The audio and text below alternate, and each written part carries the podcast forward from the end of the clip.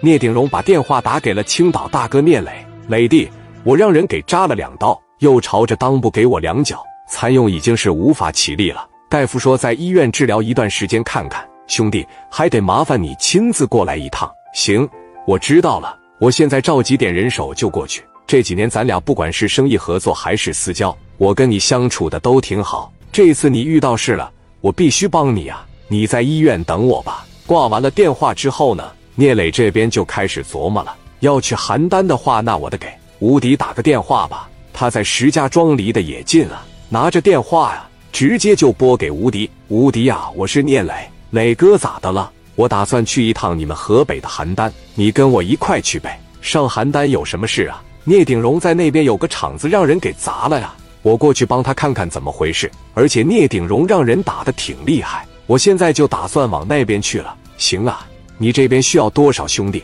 你把这个丁贵他们叫上，给我找一帮能打的，咱们上邯郸集合，行不行？行啊，你放心吧。给电话啪嚓的一撂下，旁边的王群力往前这一上，磊哥找吴迪能行吗？吴迪那做生意的头脑绝对没得说。你要说让他帮着打仗，能行吗？聂磊说让他帮咱出点人，关键时刻往上这顶一顶不也是能行吗？省得以后去河北了没给他吴迪打电话，像咱们瞧不起他一样。你张罗兄弟给飞哥打个电话，然后咱一块过去。于飞坐镇凯迪亚会所。每天还是和以往一样都去凯迪亚会所上班，帮着他嫂子经营凯迪亚会所，依然是一分钱股份不要。喂，飞哥，你带兄弟过来一趟，咱们上邯郸去一下子。聂鼎荣在邯郸这边出事了呀。好嘞，我这就安排安排会所这边的事，然后就过去找你们。聂磊这边给四大金刚打了电话，手下兄弟也都召集的差不多了。一个小时后。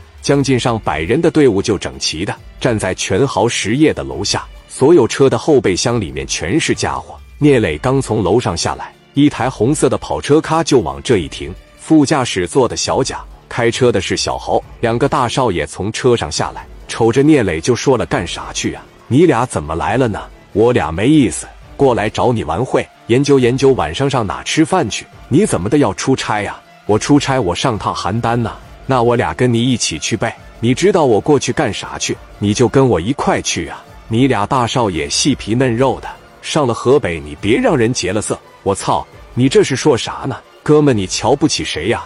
旁边的那个小贾往前这一上，磊哥，你领着我跟猴哥一块去呗！我这一天老没意思了，猴哥要是不领着我玩的情况下，那我就只能回北京了。聂磊这边一琢磨，你家在北京是干啥的啊？那天晚上是在一块吃饭，问了你半天也不说，我不说了吗？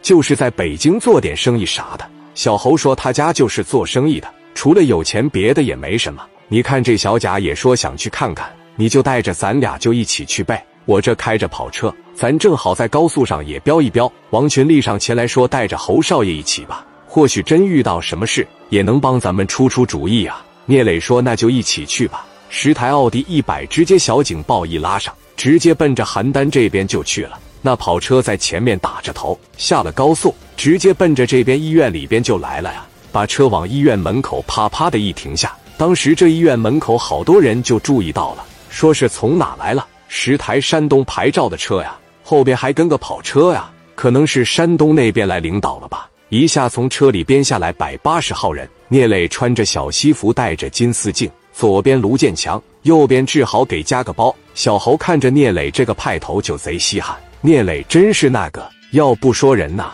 要么在白道上硬，要么你做生意硬，要么像聂磊一样混社会混出名堂来。后边那个小贾都已经看傻眼了，这种桥段只在周润发的电影里面看过，今天我可看着真的了。而且他们也知道，聂磊的奥迪后备箱里面全是枪。这个时候，病房里的聂鼎荣、小吊瓶也是一直挂着，正跟医生讨论能不能有什么办法快点恢复。这两三个月，要是让我没有那方面的生活，我这活着都没意思了。刚一说完这句话，史建林一脚把门就踢开了。荣哥，荣哥，后面的聂磊和大林也进来了。聂鼎荣躺在病床上，哎呦，我操恕，我不能远迎。没事，荣哥，你在这躺着吧。怎么样啊？这恢复的？史殿林说：“我听说肝残涌上了，上来怕就摸了一下子，聂鼎荣疼的差点没蹦起来。大林呐，哥是真疼，那不是假疼。你没看着都下尿管了吗？太他妈疼了，大林！